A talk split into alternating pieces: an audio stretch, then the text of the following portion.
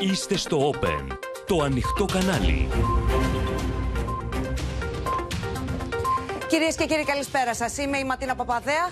Ελάτε να δούμε μαζί τα νέα της ημέρας στο κεντρικό δελτίο ειδήσεων του Open που αρχίζει αμέσως τώρα. Η Τεχεράνη απειλεί να κλείσει το στενό του Γιβραλτάρ αν συνεχιστούν όπως λέει τα εγκλήματα στη Γάζα. Χτυπήθηκε με ντρόουν τάνκερ Ισραηλινών συμφερόντων ανοιχτά της Ινδίας. Συλλήψεις πέντε Ισλαμιστών στη Γαλλία. Αποτρέψαμε τρομοκρατική επίθεση, λένε οι αρχές. Φωτιά οι τιμές για το χριστουγεννιάτικο τραπέζι που είναι 20% ακριβότερο σε σχέση με πέρυσι. Ψαλίδι στα έξοδα για δώρα και ρούχα. Με αστυνομική συνοδεία θα δώσει το παρόν στην ορκομοσία της νέας Δημοτικής Αρχής του Δήμου Αθηναίων ο φυλακισμένος Χρυσαυγίτης Κασιδιάρης. Νέο βίντεο ντοκουμέντο με τον πιστολέρο να πυροβολεί στο κεφάλι τους τρεις νεαρούς κριτικούς στον Γκάζι. Παραμένει ασύλληπτος ο επικίνδυνος κακοποιός. Αντιδράσεις για το εξαποστάσεως πόρισμα του πραγματογνώμονα που δεν βλέπει εμπλοκή ανθρώπου στο θάνατο του σκύλου Χάσκι στην Αράχοβα. Ήταν κακοποίηση, επιμένει κτηνίατρος που εξέτασε πρώτη το σκυλί.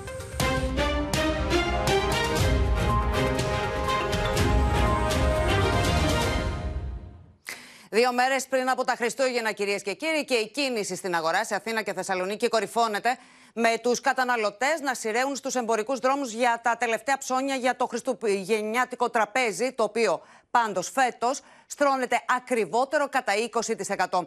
Το κύμα κρύβεια γονατίζει το πορτοφόλι των οικοκυριών, τα οποία ψαλιδίζουν τα έξοδα σε ρούχα και δώρα. Όλα κρυβά πουλάκι είναι τώρα. Ένα, λίγα πράγματα να ψωνίσουμε να περάσουμε. Σακούλες με τα απολύτως απαραίτητα για αγορές της τελευταίας στιγμής κάνουν οι καταναλωτές σε Αθήνα και Θεσσαλονίκη που βλέπουν τις τσιμπημένες τιμές να περιορίζουν το μπάτζετ για το χριστουγεννιάτικο τραπέζι. Τελευταία ψώνια για το τραπέζι. Παραγγελία, λίγο κατσικάκι, τι να κάνουμε; 11.30, 11.30, τι να κάνουμε; Μπορούμε να κάνουμε διαφορετικά; Οι τιμές είναι τσουχτερές αλλά λόγω γιορτών. Φέτος το κόστος του τραπεζιού για μια τετραμελή οικογένεια ανέρχεται στα 150 ευρώ, ενώ το 2022 κειμενόταν στα 120 ευρώ, παρουσιάζοντας αύξηση κατά 20%. Ενδεικτικά σε βαρβάκιο και καπάνι, η τιμή στη γαλοπούλα κυμαίνεται από 10 έως 14 ευρώ το κιλό, το κατσίκι και το αρνάκι γάλακτος από 11 έως 15 ευρώ το κιλό, ενώ αρκετοί είναι εκείνοι που προτίμησαν πιο φθηνές επιλογές, όπως το κοτόπουλο και την παραδοσιακή χοιρινή τηγανιά, με τις τιμές να κυμαίνονται από 4 έως 7 ευρώ το κιλό. Η κίνηση είναι αρκετά ικανοποιητική όλες αυτές τις μέρες. Ο κόσμος κατεβαίνει στη Βαρβάκιο, ψωνίζει για το χριστουγεννιάτικο τραπέζι. Δυνατότητα μηδέν. Πήραμε πριν ένα κοτόπουλο, με αυτό θα περάσουμε. Απαραίτητα θα πάρουμε. Λέγανε για δώρο, δώρο δεν μπήκε. Λόγω της ακρίβειας, ο επιβαρημένος οικογενειακός προπολογισμός δεν αφήνει πολλά περιθώρια ούτε και για τα δώρα των Χριστουγέννων στα αγαπημένα τους πρόσωπα. Δεν φτάνουν τα λεφτά που παίρνουμε. Με το ζόρι να τα απεξέλθουμε στα παιδιά μας, στα εγγόνια μας, σε ένα δωράκι. Δεν φτάνουν, δεν φτάνουν. Όπως και πέρυσι, ε, λίγο παρατσιμπημένοι λιγάκι, αλλά στα μεγάλα τα μαγαζιά δεν είναι και τόσο τσιμπημένες. Εκτιμάται ότι λόγω της ακρίβειας αλλά και των εργασιών της flyover η κίνηση στα εμπορικά καταστήματα της Θεσσαλονίκης έχει μειωθεί κατά 40% σε σύγκριση με το προηγούμενο έτος. Το κλίμα λέει ότι ο κόσμος δεν έχει λεφτά. Προσπαθεί να καλύψει τις ανάγκες του και μετά τις επιθυμίες του. Πέρσι ο, ο κόσμος έκανε δώρα ψώνιζε. Φέτος δώρα δεν γίνονται. Ο κόσμος περισσότερο ίσως το έχει, το ενδιαφέρει η επιβίωση, το τρόφιμο. Οι επαγγελματίες ευελπιστούν ότι από σήμερα θα ξεκινήσει η κορύφωση της αγοραστικής κίνησης, με τα καταστήματα να παραμένουν ανοιχτά και την παραμονή των Χριστουγέννων από τις 9 το πρωί έως τις 6 το απόγευμα. Σε ορταστικό τέμπο κινείται η αγορά, τουλάχιστον σε επίπεδο ωραρίου. Πάμε να δούμε με τη Χρήσα Φόσκολου τις ε, ώρες σε Χρήσα που θα λειτουργούν τα καταστήματα, αρχίζοντας από αύριο και τα ψώνια της τελευταίας στιγμής. Ακριβώς, Ματίνα. Καλησπέρα. Λοιπόν, αύριο θα είναι ανοιχτά τα καταστήματα και τις δύο Κυριακές για την ακρίβεια και 24 και 31 του μήνα από τις 11 το πρωί μέχρι και τις 6 το απόγευμα. Και τα σούπερ μάρκετ όμως από τις 11 το πρωί μέχρι και τις 6. Κάποια μπορεί να τα δούμε από τις 11 μέχρι και τις 4, είναι ανάλογα την κάθε πολιτική της εταιρείας. Τώρα, τη Δευτέρα ξέρουμε ότι φυσικά θα είναι κλειστά τα καταστήματα, ενώ καθημερινά θα τα βλέπουμε ανοιχτά για τις επόμενες ημέρες από τις 9 το πρωί μέχρι και τις 9 το βράδυ και τα Σάββατα από τις 9 το πρωί μέχρι και τις 6 το απόγευμα. Τώρα, Χρήσα, βλέπουμε και από το ρεπορτάζ όλες αυτές τις μέρες τον κόσμο να είναι συγκρατημένος, καθώς η ακρίβεια στο ράφι ψαλιδίζει τους προπολογισμού. Βλέπουμε τους καταναλωτές να περιορίζονται πλέον στα απολύτως απαραίτητα. Έτσι είναι, Ματίνα, γιατί ξέρουμε ότι η ακρίβεια στα τρόφιμα προσγειώνει όλες τις προσδοκίες του εμπορικού κόσμου και οι άνθρωποι πρέπει από κάτι να κόψουν προκειμένου να πάρουν τα απαραίτητα. Όμως, το πρώτο τρίμηνο του 2024 έρχεται μία νέα νομοθετική ρύθμιση από το Υπουργείο Ανάπτυξης. Αυτό είναι κάτι που ξέραμε σε ό,τι αφορά τις προσφορές. Όμως, σήμερα έχουμε πληροφορίες για το τι ακριβώς θα γίνει. Θα είναι, μας λένε πηγές του Υπουργείου Ανάπτυξης, πραγματικές αυτές οι προσφορές πια. Δεν θα υπάρχει αυτό το αλαλούμ. Να σας φέρω ένα Γιατί παράδειγμα. έχει γίνει πολύ μεγάλη συζήτηση. Έχει προηγηθεί πολύ μεγάλη συζήτηση για τις προσφορές και το πόσο πραγματικές είναι. Και το βλέπουμε, Ματίνα, και τις προηγούμενες ημέρες μέσα από τα ρεπορτάζ μας. Αν για παράδειγμα ένα πακέτο καφέ έχει 5 ευρώ, στο 1 συν 1 κάποιες φορές το βλέπαμε να έχει 5,50, 5,5 ευρώ. Δεν είναι έτσι πια τα πράγματα. Το 1 συν 1 σημαίνει ότι πληρώνουμε μόνο το 1, άρα θα έχουμε 5 ευρώ. Οι, οι εκτόσει θα είναι από εδώ και πέρα και οι προσφορές πραγματικές. Τώρα δεν θα μπορούν όμως να γίνονται προσφορές στα προϊόντα που έχουν ανατιμηθεί εντός 30 ημερών. Διότι αυτές δεν θα είναι και πραγματικές προσφορές. Έρχεται να μπει ένα τέλος και σε αυτό. Όμως, ε, σύμφωνα με πηγές του Υπουργείου Ανάπτυξης, εξετάζεται το πρώτο 15 του Ιανουαρίου να δούμε και αυτή την εφαρμογή, ε, όπου είναι ένα application όπου οι καταναλωτές θα μπορούν να κάνουν μόνοι τους τις καταγγελίες. Και τι ακριβώς είναι αυτό να θυμίσουμε στον κόσμο, ότι θα μπορούν να δουν ένα προϊόν το οποίο έχει μια δικαιολόγητη αύξηση, θα το φωτογραφίζουν, θα το στέλνουν λοιπόν στη Δημαία κατευθείαν, μόνο εκεί θα το βλέπουν οι άνθρωποι της Δημαία, οι ελεγκτές, και έτσι θα γίνεται ένας έλεγχος. Μέχρι τώρα το βλέπαμε μόνο από τον καταναλωτή, όπου μπορούσαν να γράψουν ένα μήνυμα οι καταναλωτές. Τώρα πια, το πρώτο δεκαπενθήμερο του, του Ιανουαρίου, σύμφωνα με πληροφορίες του Open, θα μπει και σε λειτουργία αυτή η εφαρμογή. Ω έξτρα όπλο στα χέρια των ε, καταναλωτών. Μάλιστα. Χρήστα Φόσκολου, σε ευχαριστούμε πολύ. Σε άλλο θέμα και κλίμα, το δρόμο για τις φυλακές έδειξαν εισαγγελέας και ανακριτής στους 10 κατηγορούμενους για εμπόριο ναρκωτικών, ανάμεσά τους και δύο λιμενικοί. Οι απολογίες τους δεν έπεισαν τις δικαστικές αρχές, καθώς οι αδιάφθοροι της Ελλάδα στη δικογραφία είχαν στοιχεία για το πώς η συμμορία έκλεβε μέσω των λιμενικών κατασχεμένες ποσότητες κοκαίνης και τις διοχέτευε στην αγορά. Ενώ από φωτογραφικά ντοκουμέντα φαίνεται πως οι αστυνομικοί είχαν γίνει η σκιά τους. Με καλυμμένα τα χαρακτηριστικά του προσώπου του και παίρνοντας όλα τα μέτρα για να μην γίνει αντιληπτός, ο λιμενικός μπαίνει στο ισόγειο μιας διόροφης κατοικίας, την οποία εναρκέμποροι είχαν ω αποθήκη για την κοκαίνη. Οι αδιάφθοροι της ελληνικής αστυνομίας καταγράφουν όμως κάθε κίνησή του και σύμφωνα με τη δικογραφία, αυτή είναι η αποθήκη που ο λιμενικός πήγαινε τις κατασχεμένες ποσότητες κοκαίνης που είχε κλέψει από τη δίωξη ναρκωτικών όπου υπηρετούσε και τις παρέδιδε στη λεγόμενη ταμεία ή αποθηκάριο της εγκληματικής οργάνωσης. Σύμφωνα με τα όσα ανέφερε μιλώντας στο Open, ο συνήγορο τη γυναίκας που κατηγορείται πως ήταν η αποθηκάριος του κυκλώματος, η 64χρονη δεν ήξερε την ταυτότητα των στελεχών του λιμενικού. Δεν έχει καμία σχέση με οποιουσδήποτε κατηγορούμενους που προέρχονται από το λιμενικό σώμα. Στο κτίριο αυτό, αμέσως μετά την επιχείρηση για τη σύλληψη της συμμορίας, οι αρχές εντόπισαν παραβιασμένους σάκους, στους οποίους η δίωξη ναρκωτικών του λιμεναρχείου Πειραιά τοποθετούσε τις κατεσχεμένες ποσότητες των ναρκωτικών. Η εντολέα μου είναι μια, ταλαιπωρη... μια ταλαιπωρημένη γυναίκα 64 ετών περίπου, Δυστυχώς όλα τα χρόνια είναι εξαρτημένη από τις ναρκωτικέ ουσίες. Αυτή η εξάρτηση είναι εκείνη που, την, την οποία οδήγησε σε κάποια λάθη. Έτσι όπως αποδίδεται η κατηγορία, φυσικά δεν το αποδέχεται. Ο διοικητής της ομάδας δίωξης ναρκωτικών του λιμεναρχείου Πειραιά, ο οποίος και προφυλακίστηκε, μέσα από τις συνομιλίες που εμπεριέχονται στη δικογραφία, φαίνεται πως προσπαθούσε να αποκρύψει και να νομιμοποιήσει τα έσοδα που είχε από την παράνομη δραστηριότητά του. Σε διάλογο με τη συνάδελφο και σύντροφό του, αποκαλύπτεται πως της παραχώρησε χιλιάδες ευρώ για την αγορά αυτοκινήτου. Κάτι το οποίο ήθελε όμως να αποκρύψει. Ναι, θα σε δούνε με καινούργιο αυτοκίνητο κάποιοι. Α, ναι, ο. Ο. Μου άλλαξε αμάξι. Όχι βέβαια. Τι όχι βέβαια βρε. Θα λέμε ο... Έχει ένα ξάδελφο που έχει τη σκόντα, αυτό ακριβώς και έδωσα το δικό μου. Ούτε καν. Πούλησα το δικό μου και πήρα ένα άλλο. Είχα μία ευκαιρία. Γιατί βρε, έχω λόγο να απολογηθώ στο λιμενικό σώμα; Ναι, ναι, δεν χρειάζεται να λες ότι είναι από τον... Η έρευνα για τη δράση του κυκλώματος συνεχίζεται καθώς οι αρχές προσπαθούν να ταυτοποιήσουν και άλλους συνεργούς της συμμορίας. Στην υπόθεση των πυροβολισμών στο Γκάζι συνεχίζεται το ανθρωποκυνηγητό των αρχών για τον εντοπισμό του πιστολέρου που πυροβόλησε ψυχρό τρεις ανθρώπους. Πάμε στην ε, Μίνα Καραμίτρου, γιατί Μίνα στο φως έρχονται επιπλέον νέα βίντεο από τη στιγμή των πυροβολισμών. Και για μία ακόμη φορά αποτυπώνεται η ψυχρότητα, η εξωφρενική άνεση με την οποία κατεβαίνουν από το αυτοκίνητο. Εδώ λοιπόν βλέπετε το βίντεο. Αρχικά έχει κατέβει ο συνοδηγός. Προχωρά, πίσω ακριβώς βλέπετε τον πιστολέρο. Θα φτάσουν λοιπόν στο σημείο που θα εντοπίσουν την παρέα των τριών παιδιών. Εκεί είναι που ο πιστολέρο θα βγάλει το πιστόλι. Βλέπετε ότι εδώ αρχίζουν αρχίζει, αρχίζουν και χτυπούν τα παιδιά, τα τρία παιδιά και βλέπετε τη στιγμή που ο πιστολέρο έχει βγάλει το πιστόλι και ψυχρά πυροβολεί μία, δύο, τρεις φορές και επιστρέφουν. Πριν επιστρέψουν όμως στο αυτοκίνητο, όπως βλέπετε, ο συνοδηγός βγάζει την πινακίδα, την πίσω πινακίδα του αυτοκινήτου, την παίρνει μαζί του, μέσα στο αυτοκίνητο, προφανώς για να μην μπορεί να δει κανένας την πινακίδα κυκλοφορίας, καθώς εκεί υπάρχουν μάρτυρες, υπάρχουν οι υπόλοιποι από την παρέα των τριών που έχει πυροβολήσει, υπάρχουν κάποιοι άλλοι που έχουν βγει από τα γύρω καταστήματα. Εδώ βλέπετε από άλλη κάμερα μία, δύο, τρεις φορές που έχει πυροβολήσει.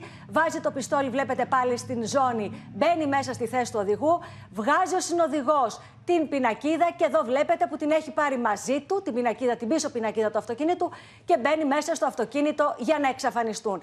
Είναι υλικό λοιπόν που υπάρχει μέσα στην δικογραφία. Σας θυμίζω ότι ο συνοδηγός του αυτοκινήτου έχει ήδη συλληφθεί και προφυλακιστεί και συνεχίζεται ματίνα το άνθρωπο κυνηγητό για να εντοπίσουν ε, τον πιστολέρο, αυτόν δηλαδή που έβγαλε έτσι στην ψύχρα και πυροβόλησε τα παιδιά. Θυμίζω, τα πυροβόλησε σε ευθεία και κατευθείαν στο κεφάλι. Μάλιστα. Μίνα Καραμίτρου, σε ευχαριστούμε πολύ. Στο θέμα της οπαδικής βίας, ασαφές παραμένει το σκηνικό σε ό,τι αφορά στην πιθανότητα βλάβης των καμερών που θα εγκατασταθούν στα γήπεδα. Ο αρμόδιος υπουργός Γιάννης Βρούτσης επισημαίνει την αδυναμία κένωση των γηπέδων, τη στιγμή όμως που το νέο αθλητικό νομοσχέδιο προβλέπει έλεγχος στις κάμερες ώρες πριν από τη σέντρα. Ανήσυχοι εμφανίζονται οι εκπρόσωποι των αστυνομικών και επισημαίνουν τον κίνδυνο σοβαρού περιστατικού σε τυφλό γήπεδο. Σύγχυση εξακολουθεί να προκαλεί η πρόβλεψη του υποδιαμόρφωση νέου αθλητικού νόμου που αφορά στην πιθανότητα βλάβης των καμερών ενός γηπέδου την ημέρα τέλεσης του αγώνα. Ο αναπληρωτής Υπουργός Αθλητισμού φιλοξενήθηκε στο Open και τονίζει ότι είναι πρακτικώ αδύνατο να εκενωθεί η εγκατάσταση την ώρα του αγώνα, ενώ τις προηγούμενες ημέρες τα αρμόδια κυβερνητικά στελέχη σημείωναν ότι οι κάμερες θα ελέγχονται ώρες πριν την προγραμματισμένη σέντρα στην αναμέτρηση. Εάν όμως κατά τη διάρκεια του αγώνα κλείσουν δύο κάμερες, δεν μπορούμε σίγουρα, και αυτό το λέει κοινή λογική, γιατί πρέπει να κινούμαστε με τη λογική. Είναι μια περίπτωση που δεν νομίζω ότι θα συμβεί, αλλά ας πούμε ότι γίνεται. Δεν μπορεί να κλείσει τον αγώνα και να βγάλεις 50.000 θέατες απ' Άρα το αποσαφηνίζεται αυτό, κύριε την Υπουργέ. επόμενη Μόνο φορά αν όμως, συμβεί την ώρα την που είναι. επόμενη φορά όμως, εάν συμβεί αυτό, θα υπάρχει τιμωρία. Εύλογες είναι οι απορίες των αστυνομικών που είναι επιφορτισμένοι με την περιφρούρηση των αγώνων και διατυπώνουν το ερώτημα τι θα συμβεί εάν παρόμοιο περιστατικό με του Ρέντι συμβεί σε γήπεδο όπου οι κάμερες δεν λειτουργούν. Και τι θα γίνει αν οι κάμερες δεν λειτουργούν; Ο επόμενος αγώνας θα είναι χωρίς φιλάθλους. Ο συγκεκριμένος αγώνας που δεν λειτουργούν οι κάμερες θα γίνουν κανονικά. Η αστυνομία θα γίνει ο σάκος του box και οι Έλληνες αστυνομικοί το εξυλαστήριο θύμα και το αντικείμενο μιας επιθετικότητας η οποία ε, αφήνει τραυματίες και νεκρούς. Αν την ευθύνη την έχει αποκλειστικά και μόνο το γηπεδούχο σωματείο, πιστέψτε με, σίγουρα θα είναι πολύ καλύτερα και σίγουρα θα αναγκαστούν να λειτουργούν οι κάμερες. Γιατί δεν θα μπορούν να πετάνε τον μπαλάκι στην αστυνομία και σε εμάς τους αστυνομικούς. Ο κύριος Βρούτση προανήγγειλε τη δημιουργία συντονιστικής επιτροπής με τη συμμετοχή των συναρμόδιων Υπουργείων και εμπειρογνωμόνων, που θα επιφορτιστεί μεταξύ άλλων με την αντιμετώπιση φαινομένων οπαδικής βίας. Για το πώς κατάφερε η Βρετανία να νικήσει τους χούλιγκανς, μίλησε στην εκπομπή τώρα μαζί και την Ευλαμπία Ρεύη ο επικεφαλής για την αστυνόμευση ποδοσφαίρου στη Βρετανία, Μαρκ Ρόμπερτς. Ο ίδιος έδωσε και συμβουλές για το πώς μπορεί να αντιμετωπιστεί το φαινόμενο της οπαδικής βίας και στην Ελλάδα. Thank you for this interview. So, UK policy for hooliganism is considered worldwide as the most effective practice. Why? So I think the one thing we do do well is a collaboration between the police, the clubs, and all the agencies to work in a joined up way. I think if any part of that system doesn't work, then you will really struggle to deal with the issue. Um, we also have some really effective legislation. So there is specific football related legislation How do you behave to a hooligan? What is the punishment? From the most trivial to the most severe. so that if people are very drunk and causing problems or using drugs at football, they can be banned from attending football matches. We won't necessarily seek to criminalise them and put them in prison. We might work on a diversion scheme to educate them, to prevent their behaviour from escalating. But where people are engaged in more serious offences, they will obviously be prosecuted under the relevant offence. But the benefit is, of course, as well, that we can then seek a banning order which prevents them from going to football for between three and ten years. Is that from the um, 1990s, really, where we've started to use it really effectively? As I say, we gather intelligence. Each uh, football club has a dedicated police officer who will work with them Nowadays, once again in Greece, the government discusses police measures and actions in confronting hooliganism. How could we use UK policy as an example? I think you need to gather intelligence so that you understand who are the real troublemakers. I think the use of ID cards, if you've got a serious problem, the, the most important thing is to ensure that you can identify the troublemakers. As I say, and, and if it were that you went down the route of identification cards, then at least you'll be certain of who is misbehaving when it's tied to CCTV. Για την ερχόμενη Πέμπτη, 28 Δεκεμβρίου, έχει προγραμματιστεί η ορκομοσία του νέου Δημάρχου Αθηναίων και των μελών του Δημοτικού Συμβουλίου και σε αυτή Κάτια Φωτιάδου θα παραβρεθεί κανονικά και ο καταδικασμένος ε, Χρυσαυγίτης Ηλίας Κασιδιάρης. Ναι, καθώς εξελέγει Δημοτικός Σύμβουλος στις πρόσφατες αυτοδιοικητικές εκλογές και εγκρίθηκε το αίτημα το οποίο είχε καταθέσει στο Συμβούλιο Φυλακών Δομοκού, όπου κρατείται. Έτσι λοιπόν, την επόμενη 5η 28 Δεκεμβρίου στις 11 η ώρα, εκεί όπου θα τελεστεί η ορκομοσία του νέου Δημάρχου Αθηναίων Χαριδούκα και του νέου Δημοτικού Συμβουλίου, στην δημοτική αγορά της Κυψέλης στη Φωκία Νέχρη, θα δώσει το παρόν ο Ηλίας Κασιδιάρης και θα έχουμε επανάληψη του σκηνικού του 2014 επί Δημαρχίας Γιώργου Καμίνη, όπου τότε και πάλι είχε εκλεγεί ο Ηλίας Κασιδιάρης ως Δημοτικός Σύμβουλος και ήταν προφυλακισμένος για την υπόθεση της Χρυσής Αυγής. Θα φτάσει στο χώρο λοιπόν της ε, αγοράς της Κυψέλης στη Φωκίωνος Νέγρη, συνοδευόμενος από αστυνομικούς. Και στο τέλος της ημέρας, της ημέρας 5η 28 Δεκεμβρίου, θα επιστρέψει στις φυλακές Δομοκού. Φαίνεται ότι εκεί θα έχουμε όμως έξω από το χώρο της τελετής ορκομοσίας ισχυρή αστυνομική παρουσία, καθώς αντιρατσιστικές οργανώσεις έχουν καλέσει σε ε, συγκέντρωση διαμαρτυρίας εξαιτίας της ορκομοσίας του Ηλία Κασιδιάρη. Να πούμε ότι στη συνέχεια ο έγκλειστος θα ξαναβρεθεί εκτός φυλακής, καθώς θα κάνει χρήση της επταήμερε άδειας που του δίνει η πολιτεία, το δικαίωμα αυτό η πολιτεία, από τις 30 Δεκεμβρίου έως τις 6 Ιανουαρίου. Μάλιστα, Κάτια Φωτιάδου, σε ευχαριστούμε πολύ. Γύρω από την ίδρυση των μη κρατικών πανεπιστημίων τώρα συνεχίζει να στρέφεται η πολιτική συζήτηση αλλά και αντιπαράθεση. Η κυβέρνηση κάνει λόγο για ιστορική μεταρρύθμιση με δικλείδε ασφαλείας για την υφιστάμενη λειτουργία των δημοσίων πανεπιστημίων. Κάθετα αντίθετος εμφανίζεται ο ΣΥΡΙΖΑ που κάνει λόγο για ακριβό κατευθυνόμενο από την αγορά ίδρυμα με αμφίβολη ποιότητα εκπαίδευσης. Ιδιαίτερα αυστηρά κριτήρια για τη δυνατότητα άδειας λειτουργίας μη κρατικών μη κερδοσκοπικών πανεπιστημίων στη χώρα, αλλά και ισχυρές δικλείδε ασφαλείας για την υφιστάμενη λειτουργία των δημοσίων πανεπιστημίων, είναι το μήνυμα που στέλνει η κυβέρνηση προς όσους στέκονται αρνητικοί ή επιφυλακτικοί στο νομοσχέδιο που προωθεί. Η εξωστρέφεια των πανεπιστημίων και του ακαδημαϊκού περιβάλλοντος απαιτεί να ανοίξουν τα σύνορα και να έρθουν μέσα τα παραρτήματα μεγάλων πανεπιστημίων, τα οποία θα έρθουν με σοβαρά κριτήρια, θα έρθουν με κρίσεις, θα έρθουν μετά από εκτίμηση των ειδικών αρχών. Πανεπιστήμια ξένων χωρών μπορούν να ιδρύσουν παραρτήματα στη χώρα με προποθέσει. Μεταξύ άλλων, για να αδειοδοτηθεί ένα πανεπιστήμιο θα πρέπει να διαθέτει τουλάχιστον τρεις σχολές, να είναι αναγνωρισμένο στη χώρα από την οποία προέρχεται, όπως και οι τίτλοι σπουδών στη χώρα προέλευσης. Οι τίτλοι σπουδών θα προσδίδουν ίδια επαγγελματικά και ακαδημαϊκά δικαιώματα με το κράτος προέλευσης. Η αξιολόγηση και η πιστοποίηση θα δίνεται από την Εθνική Αρχή Ανώτατης Εκπαίδευσης. Το θέμα είναι να είναι έτσι εκπαίδευση ώστε να έχουν όλοι εύκολη πρόσβαση στα μη κρατικά. Είμαστε από τις λίγες χώρες στην Ευρώπη που δεν έχουν ιδιωτικά πανεπιστήμια. Αλλά το θέμα είναι να, ότι να μην καταστραφούν και τα δημόσια πανεπιστήμια. Μια ιστορική μεταρρύθμιση 50 χρόνια από την μεταπολίτευση και θέλω να πιστεύω ότι θα είναι και μια δίκαιη μεταρρύθμιση ε, όταν θα γνωρίσουμε τις λεπτομέρειες των προϋποθέσεων ε, εγκατάστασης των ε, παραρτημάτων αυτών. Αντίθετος με την ίδρυση μη κρατικών πανεπιστημίων, δηλώνει ο ΣΥΡΙΖΑ ναι υπό προποθέσει, λέει το Πασόκ. Να συζητήσουμε λοιπόν για τα ιδιωτικά πανεπιστήμια, αν θέλετε, αφού πρώτα διασφαλίσουμε ότι όποιο παιδί θέλει θα μπορεί να σπουδάσει στο δημόσιο πανεπιστήμιο. Αυτή η κυβέρνηση δεν πιστεύει σε τίποτα δημόσιο. Προσπαθεί να ιδιωτικοποιήσει ακόμα και την παιδεία. Εμείς δεν είμαστε εναντίον αυτών των πανεπιστημίων. Είναι καθαρή η θέση μας. Αλλά είναι πανεπιστήμια του εμπορίου των πτυχίων και της εσχροκέρδειας ως oh. πολυεθνικές εταιρείες.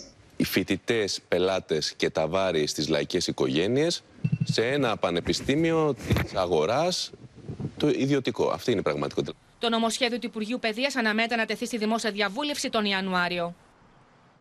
Στο πεδίο των ελληνοτουρκικών, παρά τα ήρεμα νερά του τελευταίου διαστήματος, η Άγκυρα εμφανίζεται να προβάλλει ξανά τις πάγιες διεκδικήσεις σε Αιγαίο και Κύπρο. Ενώ την ίδια ώρα εντείνεται το παζάρι Τουρκίας Ηνωμένων Πολιτειών για Σουηδία και F16. Ανυποχώρητη από τις διεκδικήσεις της σε Αιγαίο και Κύπρο παραμένει η Άγκυρα και αυτό το επαναβεβαιώνει με κάθε ευκαιρία. Το έκανε και με αφορμή το θαλάσσιο χωροταξικό σχέδιο που ενέκρινε η Λευκοσία, καθορίζοντας τις δραστηριότητες και τις χρήσεις στις θαλάσσιες ζώνες της.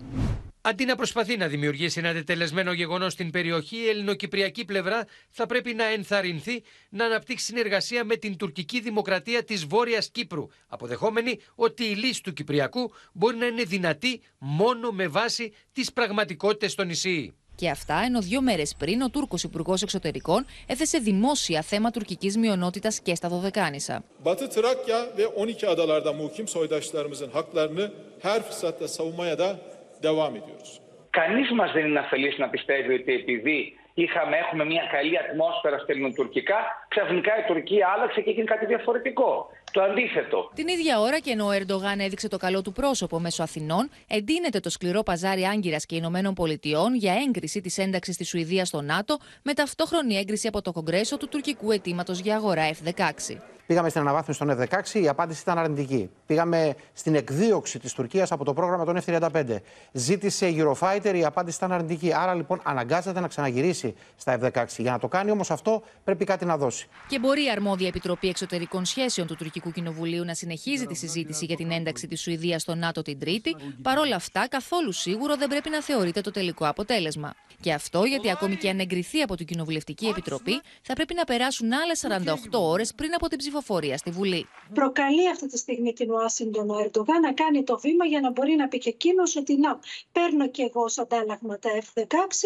Ε, διαφορετικά δεν θα διακινδυνεύσει να δώσει τίποτα χωρίς να πάρει κάτι από την Αμερική. Ο πρόεδρος Biden έχει ήδη εγκρίνει την πώληση των F-16 στην Τουρκία, ωστόσο τον τελευταίο λόγο θα έχει το Αμερικανικό Κογκρέσο με ομάδες γερουσιαστών που μέχρι τώρα είτε μπλόκαραν τη διαδικασία είτε έθεταν πολύ αυστηρούς όρους.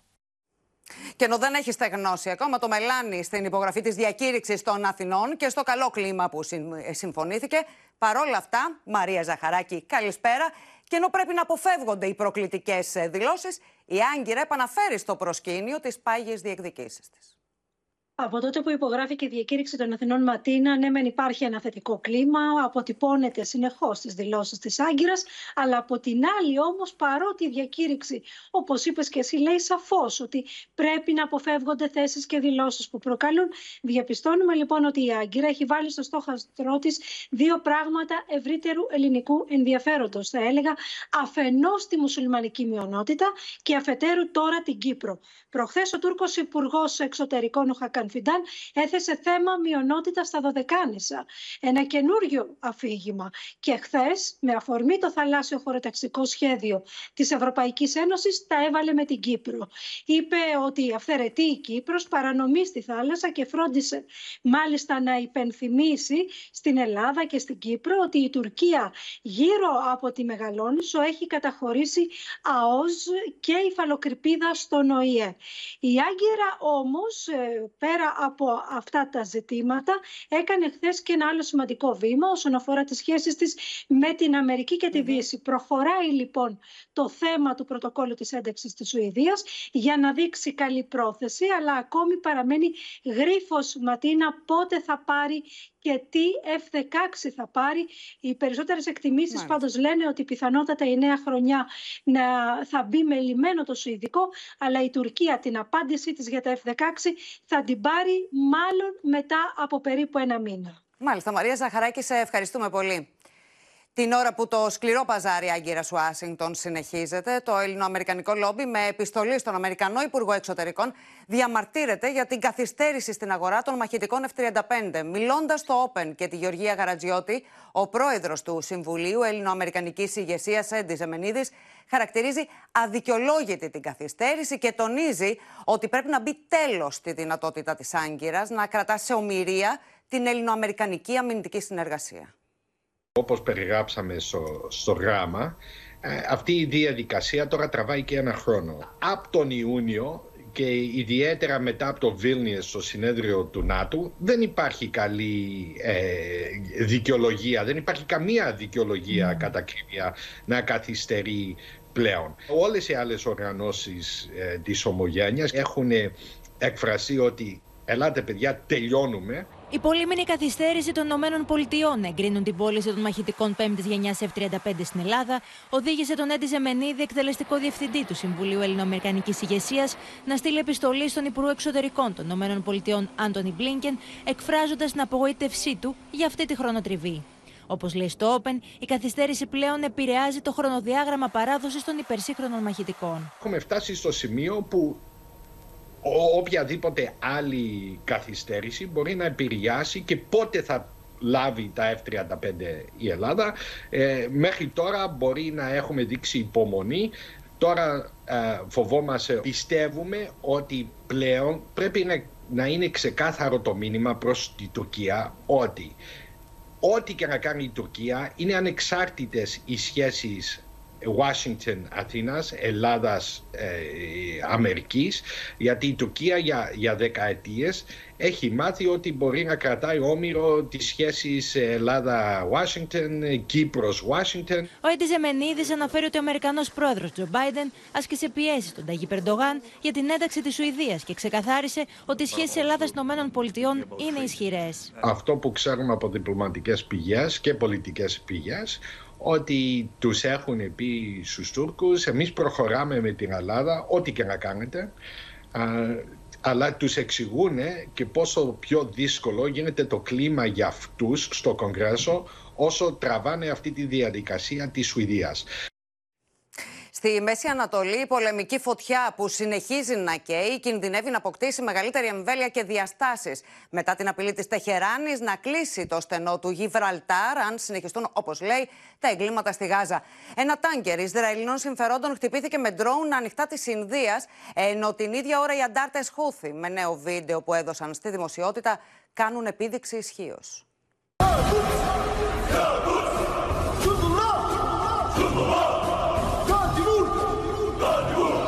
Επίδειξη δύναμης από το Σχούθη την ώρα που η διεθνής κοινότητα ετοιμάζεται να στείλει πολυεθνική ναυτική δύναμη στην Ερυθρά θάλασσα, ούτως ώστε να αποτρέψει τις επιθέσεις της φιλοϊρανικής οργάνωσης.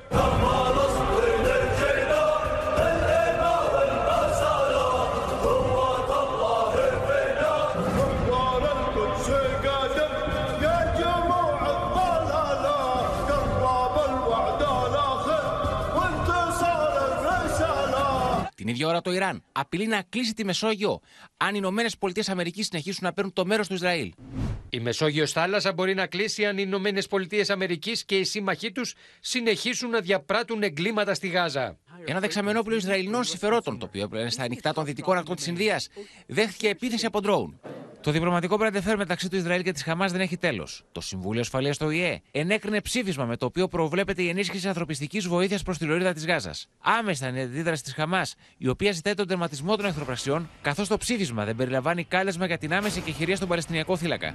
Τις προηγούμενες πέντε ημέρες η κυβέρνηση των ΗΠΑ εργάστηκε σκληρά για να αφαιρέσει από το ψήφισμα την ουσία του και να παρουσιάσει αυτή την αδύναμη εκδοχή. Αψηφά τη βούληση της διεθνούς κοινότητας και της Γενικής Συνέλευσης των Ηνωμένων Εθνών για τον τερματισμό της επίθεσης του Ισραήλ εναντίον του ανυπεράσπιστου Παλαιστινιακού λαού μας. Κριτική στο ψήφισμα άσκησε και το Ισραήλ.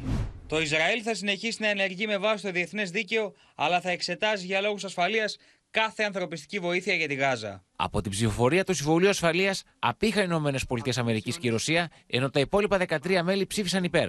It took many days and many, many long nights of negotiating to get this right. But today, this council provided a glimmer of hope amongst a sea of unimaginable suffering. Όλα αυτά την ώρα που οι Ισραηλινές δυνάμεις κλιμακώνουν τις επιθέσεις στη λωρίδα της Γάζας τόσο προς τη βόρεια όσο και προς τη νότια πλευρά. כוחותינו ממשיכים להעמיק את הפעילות הקרקעית בצפון עזה ובדרומה. מאז סיום ההפוגה, בפעולה הקרקעית בעזה, כוחותינו חיסלו יותר מ-2,000 מחבלים מהאוויר, מהים ומהיבשה. Την ίδια ώρα η διεθνής κοινότητα εκφράζει φόβους για ενδεχόμενο τροποκρατικό χτύπημα. Σε ύψιστο αντιτρομοκρατικό συναγερμό τέθηκε για τι γιορτέ η Γαλλία με την αστυνομία να προχωρά σε συλλήψει, εκτιμώντα, ε, Χριστίνα Ιορδανίδου, ότι ετοίμαζαν επίθεση. Από ό,τι φαίνεται, ετοίμαζαν ε, τρομοκρατικό χτύπημα ματίνα στην Γαλλία και γι' αυτό η αντιτρομοκρατική υπηρεσία, οι αρχές της Γαλλίας, συνέλαβαν πέντε άτομα σε διαφορετικές πόλεις της Γαλλίας, στην Ανατολική Γαλλία, ηλικίας 20 έως 23 ετών, όλοι άντρες, όλοι Ισλαμιστές ματίνα. Ε, και από ό,τι φαίνεται είχαν συντονιστεί για να χτυπήσουν αυτές τις ημέρες των εορτών. Ο Υπουργός Εσωτερικών της χώρας είχε προαναγγείλει ε, το, το, ψάξιμο σε, όλες, σε όλους αυτούς τους ε, θύλακες ε, και είχε μιλήσει για επαγρύπνηση που πρέπει να έχουν οι τοπικές αρχές. Είχε πει ότι πρόκειται για μια απειλή υψηλού κινδύνου και να πούμε βεβαίως ότι όλα αυτά συνδέονται και με τον πόλεμο μεταξύ Ισραήλ-Χαμάς στην Γάζα. γι' αυτό υπάρχει και κόκκινος συναγερμός παντού στον κόσμο. Γι' αυτό και φοβούνται για τον κίνδυνο τρομοκρατικών επιθέσεων χτυπημάτων. Σε ευχαριστούμε πολύ, Χριστίνα. Μένουμε εκτός συνόρων. Η μέρα εθνικού πένθους η σημερινή στη Τσεχία, η οποία θρυνεί και τιμά τους 14 νεκρούς που άφησε πίσω του ο 24χρονο φοιτητής, ο οποίος άνοιξε πύρα διακρίτως και στη συνέχεια αυτοκτόνησε. Σε κατάσταση σοκ και τρόμου παραμένουν κάτοικοι και τουρίστες στην Πράγα. Φόβος που μεγαλώνει από σενάρια που θέλουν το δράστη να είχε συνεργό, αλλά και τον κίνδυνο να υπάρξουν μιμητές του. Μουδιασμένοι παραμένουν οι κάτοικοι της Πράγας μετά το μακελιό στο Πανεπιστήμιο του Καρόλου πριν από δύο μέρες. Οι αρχές έχουν σημάνει συναγερμό για πιθανούς θαυμαστές του Μακελάρη που μπορεί να θελήσουν να τον μιμηθούν. Eh, tímto útočníkem policie České republiky v žádném případě nepodceňuje. I proto ta preventivní opatření, která byla učiněna, která budou přes celé vánoční svátky, přes celé období volna, zatím jsou plánována do 1. ledna. Η αστυνομία μάλιστα συνέλαβε ήδη έναν άνδρα, ο οποίο παραδέχθηκε ότι εμπνεύστηκε από τον Κόζακ. Στι 11.30 χθε, ο άνδρα μα είπε ότι εμπνεύστηκε από τον δράστη, ότι ήθελε να αγοράσει όπλο και επίση να σκοτώσει. Μετά από λίγες ώρες αναγνωρίστηκε και συνεληφθεί. Η μέρα εθνικού πένθου σήμερα στην Τσεχία για τα 14 θύματα του Μακελάρη. Αυτά τα Χριστούγεννα δεν θα γιορταστούν όπως τα προηγούμενα με χαρά. Ο κόσμος δεν έχει όρεξη να γιορτάσει. Αυτό φαίνεται και όλα στην κίνηση στην πόλη, η οποία έχει μειωθεί κατά 50% κυρίως από τους ντόπιους. Σήμερα τελέστηκε επίσης ε, η λειτουργία στον καθεδρικό ναό προς την μνήμη των θυμάτων. Πρόκειται για μία από τις πιο θανατηφόρες επιθέσεις στην Ευρώπη αυτόν τον αιώνα. uh, this university, you cannot you cannot not, not feel a part of this somehow, even though I'm happy enough to not have any friends who would, who would die.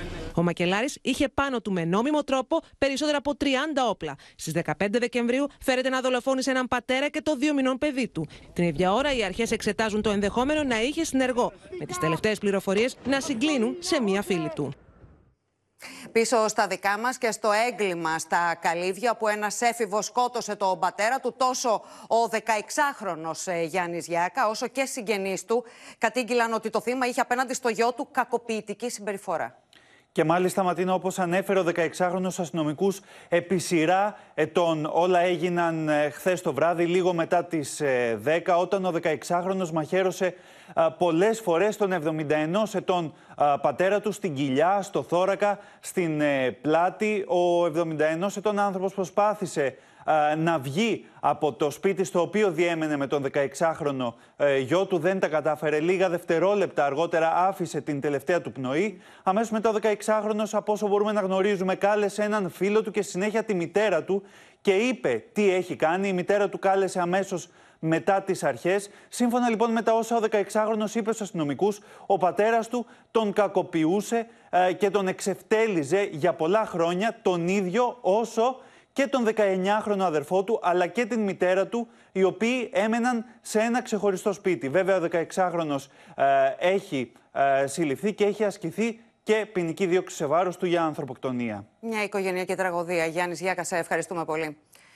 Θολό παραμένει το τοπίο στην υπόθεση του Χάσκη στην Αράχοβα, καθώς το εξαποστάσεως πόρισμα του πραγματογνώμονα που κάνει λόγο για επίθεση από άλλα ζώα έχει προκαλέσει αντιδράσεις από φιλοζωικές οργανώσεις και όχι μόνο. Στην αρχική της θέση περί κακοποίησης από άνθρωπο εμένει κτηνίατρος που εξέτασε πρώτη το σκύλο. Θύελα αντιδράσεων των φιλοζωικών οργανώσεων και της κτηνιάτρου που εξέτασε τον Όλιβερ προκαλέσε η έκθεση του εμπειρογνώμονα που όρισε η Ελλάς, καθηγητή Νίκου Παπαϊωάννου, σύμφωνα με την οποία δεν υπήρξε ανθρώπινος παράγοντας στο θάντο του Χάσκι της Αράχοβας. Το ζώο κατέληξε από μεθεμορραγικό σοκ λόγω τραυμάτων, τα χαρακτηριστικά των οποίων δεν τεκμέρουν ανθρώπινη παρέμβαση, αλλά η φύση των τραυμάτων και των αλλοιώσεων παραπέμπει σε επίθεση άλλου ή άλλων ζώων. Τα συμπεράσματά μου στηρίζονται στην επιστημονική προσέγγιση και βασίζονται σε φωτογραφικό υλικό και έντυπο υλικό που μου χορηγήθηκε από το αστυνομικό τμήμα της ΤΟΜ. Είμαι τελείως αντίθετη. Αυτό που διάβασα δεν μπορώ να το δεχτώ, δεν μπορώ να το κατανοήσω. Επιμένω στην αρχική μου εκτίμηση ότι υπάρχει ανθρώπινη παρέμβαση, άλλα ζώα σκύλος ή οτιδήποτε δεν μπορεί να κάνει τέτοιου είδους τραύματα. Στο τετρασέλιδο πόρισμά του, ο καθηγητής κτηνιατρικής Νίκος Παπαϊωάννου αναφέρει μεταξύ των άλλων ότι το χάσκι έφερε τραύματα από δοκοματιέ άλλων ζώων στο κεφάλι. Απορίας άξιο που είδε τα τραύματα στο κεφάλι. Από πού τα είδε τα τραύματα στο κεφάλι, Από τις φωτογραφίες που έχει τραβήξει η κτηνίατρος. Πού είδε τα, τα, ζώα που τον έχουν κατασπαράξει τον Όλιβερ ζώα, χωρίς ούτε ένα δάγκωμα. Αν μη τι άλλο, για μας το πόρισμα είναι γελίο. Και δεν υπάρχει περίπτωση να μην το αμφισβητήσουμε. Εσείς όταν το εξετάσατε πριν καταλήξει, είδατε τα κομματιά στο κεφάλι; Όχι, όχι, όχι ούτε μία. Αντίθετη με το πόρισμα Παπαϊωάννου είναι και η δικηγόρη του κηδεμόνα του Όλιβερ.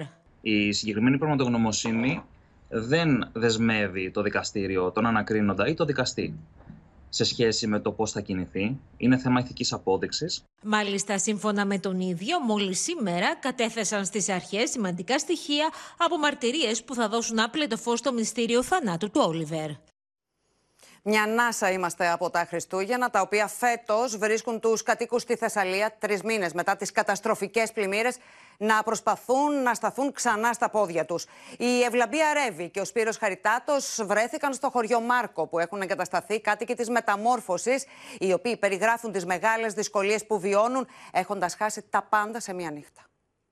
Αυτά τα Χριστούγεννα είναι τα χειρότερα Χριστούγεννα που θα περάσουμε. Θεσσαλία τρεις μήνες μετά τις καταστροφικές πλημμύρες. Κάτοικοι της μεταμόρφωσης μίλουν στην Ευλαμπία Ρέβη και τον Σπύρο Χαριτάτο, αναπολώντα άλλες παλαιότερες ξένιαστες γιορτές, όταν βρίσκονταν όλοι μαζί στο χωριό. Πλέον ολόκληρες οικογένειες έχουν διασκορπιστεί. Ζωντανή νεκρή ξενιτεμένη. Ο γιος μου αλλού, με τα εγγόνια μου.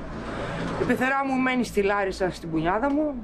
Εγώ φιλοξενούμε στην κόρη μου. Δεν έχουμε τα παιδιά μας, δεν έχουμε τα εγγόνια μας, αυτά που μας δίνουν ζωή. Πρωτοχρονιά μαζεύονταν τα παιδιά μου, τα εγγόνια μου. Φέτο δεν υπάρχει σπίτι για να κάνουμε πρωτοχρονιά. Από όσους έμεναν στη μεταμόρφωση, άλλοι φιλοξενούνται σήμερα σε συγγενείς και άλλοι έχουν βρει καταφύγιο σε καταστήματα και σε σχολεία. Εγώ φιλοξενούμε σε ένα κομμωτήριο. Μας έβαλε ένα ράντζο για το γιο μου που είναι 20 χρονών και τώρα μας δώσουν κάτι φίλοι ένα διπλό κρεβάτι. Προσωρινό καταφύγιο των περισσότερων κατοίκων είναι το χωριό Μάρκος. Σε έναν αυτοσχέδιο χώρο μέσα στο κρύο προσπαθούν έχοντας πλέον μόνο ο ένας τον άλλο να σταθούν ξανά στα πόδια τους. Ερχόταν λέγαμε τα κάλαντα, μοιράζαμε δώρα.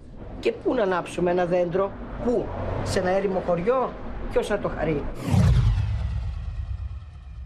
Ο κύριος Αγαθοκλής ζούσε στο χωριό Ιταία μέχρι τον Σεπτέμβριο. Το σπίτι του έχει πλέον καταστραφεί και τώρα ζει σε ένα σχολείο μαζί με ακόμα τρία άτομα. Λέω γιατί να καταντήσουμε είμαι στο, σε ένα σχολείο. Δεν το, δεν το περίμενα ποτέ αυτό. Μπήκα μέσα να πάρω το χάπια και μετά έφτασε μέχρι εδώ το νερό. Προσπαθώ να είμαι ψύχρεμος γιατί αν το βάλω κάτω, περιμένουμε να μας δώσουν κανένα κοντέινερ. Να μείνουμε κάπου να έχουμε το δικό μας χώρο. Σύμφωνα με την κυβέρνηση, μέχρι στιγμής έχουν εκταμιευθεί 120 εκατομμύρια ευρώ για 33.000 οικογένειες από τις 65.000 που δικαιούνται αποζημίωση, δηλαδή για τους μισούς δικαιούχους. Όσον αφορά το επίδομα νοικίου, όπως λένε οι αρμόδιοι, έχει δρομολογηθεί η πίστοσή τους στους λογαριασμούς τις επόμενες ημέρες. Παρ' όλα αυτά, η έβρεση κατοικίας γίνεται ολοένα και πιο δύσκολη, καθώς τα ενίκια είναι απλησιαστά. Όταν πήγα να νοικιάσω σπίτι, ένα σπίτι με μισό μέτρο νερό που έχει πάρει πλημμυρισμένο, παλιό σπίτι σχετικά, 400 ευρώ. Ενώ πριν πόσο θα ζήταγε; Ε, 150-200. Μπορούμε να δώσουμε μέχρι 400 ευρώ που είναι από το κράτος. Οπότε όλοι και το σπίτι να μην αξίζει, σου λέει αφού παίρνουν 400 ευρώ. Εγώ 400 θα θα ζητήσω. πάρω 400 ευρώ. Θα ανοίξει τώρα η πλατφόρμα για να πάρουν τον νίκη. Ω τώρα τον πληρώνω από την τσέπη. Ρεύματα, νερά, αυτά τρέχουν κανονικά. Όσο περνά ο καιρός, η καθημερινότητα γίνεται πιο δύσκολη για τους πλημμυροπαθείς της Θεσσαλίας, οι οποίοι το μόνο που ζητούν είναι να συνεχίσουν τη ζωή τους από εκεί που την άφησαν την 7η Σεπτεμβρίου. Γεμάτα θα είναι τα ξενοδοχεία το φετινό 15μέρο των εορτών στους διαχρονικούς χριστουγεννιάτικους προορισμούς της χώρας. Σε πολύ ψηλά επίπεδα οι πληρότητες, με τις τιμές πάντως να παρουσιάζουν μικρές αυξήσεις και τους εκδρομείς να επιλέγουν λιγότερες διανυκτερεύσεις.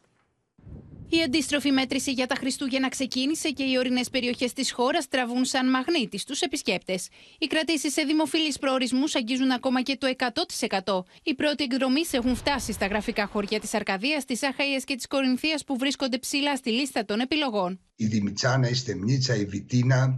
Ε, οι πυρότε σαφώς και είναι 100% τις μέρες αυτές. Αλλά αρχίζουν και ανακαλύπτονται και νέοι προορισμοί, ε, άγνωστοι μέχρι πρώτη. Δηλαδή, πολλά μικρά χωριά γύρω από αυτούς τους κεντρικούς πόλους έλξης τουριστών. Οι τιμές των καταλήμματων έχουν αυξηθεί 5 έως 10% σε σχέση με πέρσι, σύμφωνα με τους επιχειρηματίες του κλάδου. Το Τρίκαλα Κορινθία είναι μια κοντινή στην Αθήνα περιοχή. Είναι μόλις μια μισή ώρα από την Αθήνα. Ε, είναι ακόμα αρκετά οικονομική περιοχή. Έχει λίγα διόδια και λίγα έξοδα σε βενζίνες για να έρθει ο κόσμος. Μπορεί δηλαδή να βρεις ένα απλό δίκλινο από τα 100 ευρώ. Σε λίγο χαμηλότερα επίπεδα συγκριτικά με την εορταστική περίοδο του 2022 κινείται η Αράχοβα, με τους ξενοδόχους να το αποδίδουν στο ότι δεν έχει ακόμη χιονίσει. Είναι λίγο πιο χαμηλές. Λόγω της περισσότερο των ε, καιρικών συνθηκών στρατηγίζουν το 85 με 90%. Υπάρχουν και κάποιες ακυρώσεις τελευταίες στιγμές και άρα υπάρχει ακόμα κάποια διαθεσιμότητα. Πιο δημοφιλείς οικογενειακοί προορισμοί είναι οι περιοχές όπου λειτουργούν θεματικά πάρκα όπως η Δράμα, η οποία εκτός από το ελληνικό κοινό προσελκύει και επισκέπτες από τα Βαλκάνια. Οι πληρώτε στην περιοχή της Δράμας σε αυτή την περίοδο αγγίζουν το 80 με 85%, με τα τριήμερα των Χριστουγέννων και της Πρωτοχρονιάς να πηγαίνουμε στο 95 και 100%. Η μέση δαπάνη αυτή τη στιγμή διανυκτέρευσης κινείται περίπου από 65 με 75 ευρώ και αγγίζει σε ανώτατα επίπεδα τα 130 με 140 ευρώ. Μιλάμε για δίκλινο δωμάτιο με πρωινό. Αυτό που επισημαίνουν πάντως οι ξενοδόχοι είναι ότι στο ενδιάμεσο των αργιών τα ποσοστά πληρότητας πέφτουν. Η διάρκεια παραμονής των επισκεπτών περιορίζεται σε τρεις, το πολύ τέσσερις διανυκτερεύσεις εξαιτίας και του χαμηλότερου διαθέσιμου εισοδήματος. Το νοσοκομείο Πέδων Αγλαία Κυριακού επισκέφθηκε σήμερα ο πρόεδρος του ΣΥΡΙΖΑ. Ο Στέφανος Κασαλάκης αντάλλαξε ευχές και μοίρασε δώρα σε μικρά παιδιά που φιλοξενούνται εκεί κατόπιν εισαγγελικής εντολής, με εκείνα να του ψάλουν τα χριστουγεννιάτικα κάλατα.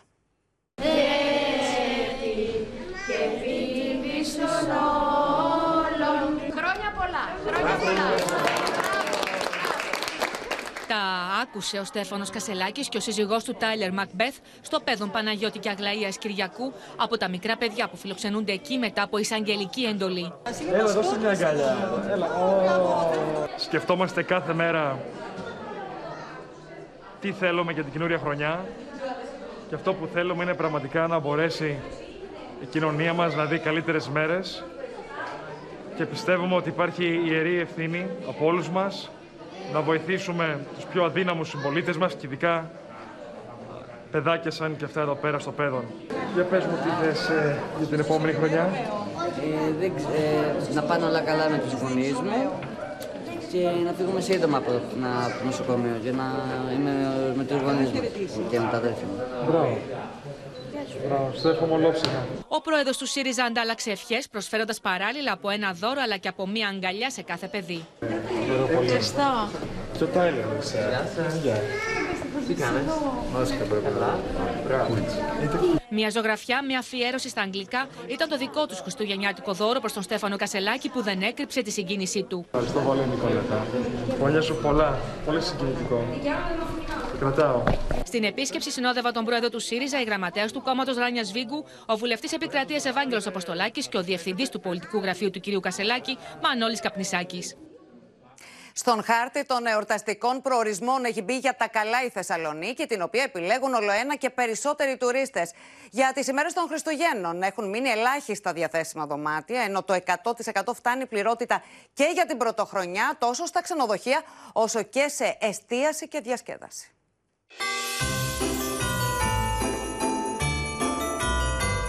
έχουμε σταματήσει πλέον τις κρατήσεις μας και στα δωμάτια και στα εστιατόρια μας ε, εδώ και μια εβδομάδα. Το 100% αγγίζει η πληρότητα σε πολλά ξενοδοχεία της Θεσσαλονίκης για την πρωτοχρονιά. Ελάχιστα είναι τα διαθέσιμα δωμάτια για τα Χριστούγεννα, φέρνοντας χαμόγελα στους ξενοδόχους και τους επιχειρηματίες εστίασης και διασκέδασης που βλέπουν τις κρατήσεις να πλησιάζουν το απόλυτο. Έχει και τουρίστες, έχει και πάρα πολλές ευτυχώς έχει Έλληνες, έχει και τουρίστες οι οποίοι έχουν κλείσει. Η εστίαση όλοι έχουν κρατήσει οι οποίες στις περισσότερες περιπτώσεις φτάνουν το 100%. Σύμφωνα με εκτιμήσεις της Ένωσης Ξενοδόχων Θεσσαλονίκης, η μέση πληρότητα στα ξενοδοχεία της πόλης θα φτάσει το 75% τι μέρε των Χριστουγέννων και θα κορυφωθεί την πρωτοχρονιά, όπου θα πλησιάσει το 95%. Είναι μια περίοδος ε, εξαιρετικά καλή, δείχνει μια πληρότητα πολύ νωρίς από το Δεκέμβριο για τις ημέρες των εορτών και στα δωμάτια αλλά και στις ε, αίθουσες και στα εστιατόρια μας. Για τι ημέρε των Χριστουγέννων κυριαρχούν οι Έλληνες, ακολουθούν οι Βαλκάνοι αλλά και τουρίστες από κάθε γωνιά του κόσμου. Είμαι από το Σίδνey, Αυστραλία και ήρθαμε για τα Χριστούγεννα εδώ στη Θεσσαλονίκη. Εστιατόρια και ξενοδοχεία ετοιμάζουν εορταστικά μενού με φαντασία, καθώς η Θεσσαλονίκη έχει ξεχωριστή θέση στο Παγκόσμιο Δίκτυο Δημιουργικών Πόλεων της UNESCO στον τομέα της γαστρονομίας. really excited by the gastronomy. It's the best uh, December Christmas destination. Σε σχέση με το 2022 βλέπουν αύξηση στις κρατήσεις που φτάνει το 10%. Προπαραμονή Χριστουγέννων σήμερα και οι μεγάλες πόλεις σε όλο τον κόσμο ετοιμάζονται για να γιορτάσουν τη γέννηση του Θεανθρώπου. Αγγλία, Γαλλία, Γερμανία αλλά και Ρωσία φόρεσαν ήδη τα γιορτινά τους. Τα γιορτινά της φόρεσε και φέτος η Μόσχα. Η λάμψη και η πολυτέλεια δεν λείπουν και φέτος στην κόκκινη πλατεία με χιλιάδες λαμπιόνια, αστέρια αλλά και στολίδια να κυριαρχούν. Οι στολισμοί κάνουν τη νύχτα μέρα.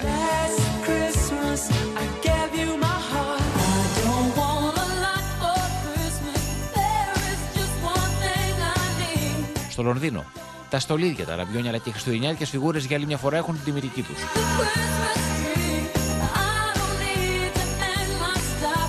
Οι κάτοικοι απολαμβάνουν τον περίπατο στο Χριστουγεννιάτικο παζάρι.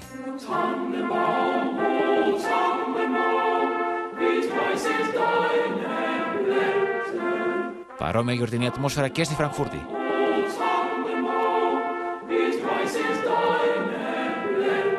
Με τον κόσμο να περιπλανιέται στο Χριστουγεννιάτικο παζάρι της πόλης. Και φυσικά Λίγες ώρες πριν γιορτάσουμε τη γέννηση του Θεανθρώπου, τις εντυπώσεις κερδίζει για άλλη μια φορά η Disneyland στο Παρίσι.